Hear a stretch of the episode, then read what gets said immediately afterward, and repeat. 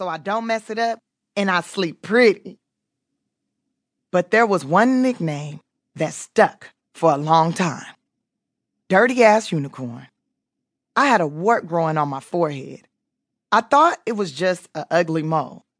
You couldn't help but notice it was spiky and big, and I could not hide it. I used to try. I would wear bangs and stuff. Nothing worked.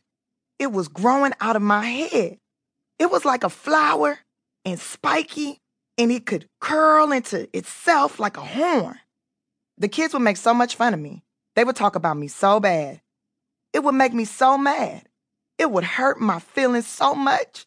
I just wanted to hurt them back, but I didn't know how to hurt them back or what to say because I actually did have this horn. So all I could do was hurt myself. I would take scissors and I would try to cut off my horn, and then it would bleed. It would bleed down my face. In school, in class, I would cut it off and I would just sit there and wait for people to notice me. I would be bleeding down my face. And when they did notice, they'd freak out. Tiffany's bleeding. Oh my God. Oh my God. She cut her horn off. Oh my God, teacher, teacher. They'd be trying to like take care of me, get me paper towels and stuff. It made them care about me. Hurting myself made them stop hurting me and care about me. Tiffany, why'd you do that? The teacher would say. Because they keep talking bad about my horn. I want to cut it off so they can't talk about me no more.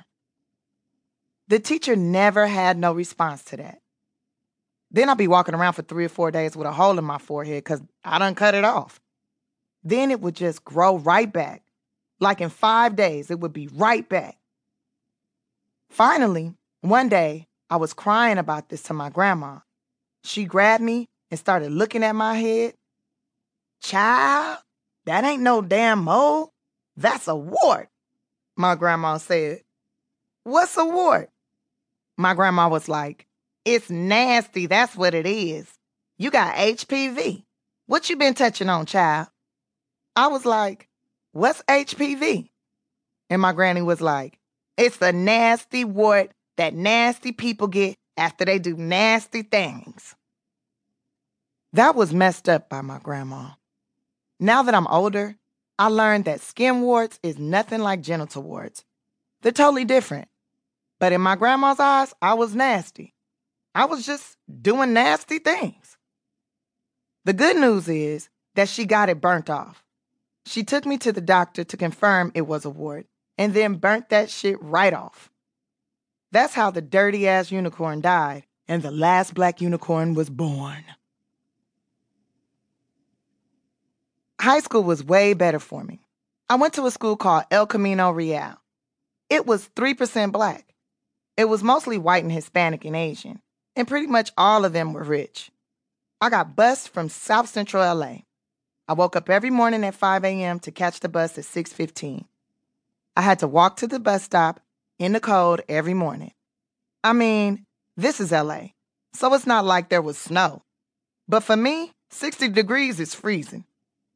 What was funny about high school was that all the things that got made fun of in elementary school, they were valued in high school.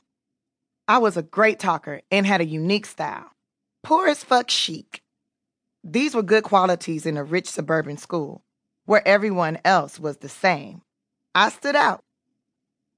But the truth is, the main reason I ended up being successful in high school was because of everything I did while trying to get with this one dude, Adi. I was stalking him. I would send him candygrams. Remember candygrams? I sent him a lot of candygrams. I gave him a Snickers every week till we was in like 12th grade. That dude probably has a mouthful of cavities because of me. I would try to write him notes, but I was illiterate, so everything was wrong. It was the worst. Adi, yo, how about we date or uh, some fig? Man, it was the worst. I was in ninth grade, and straight up, I could not read or write.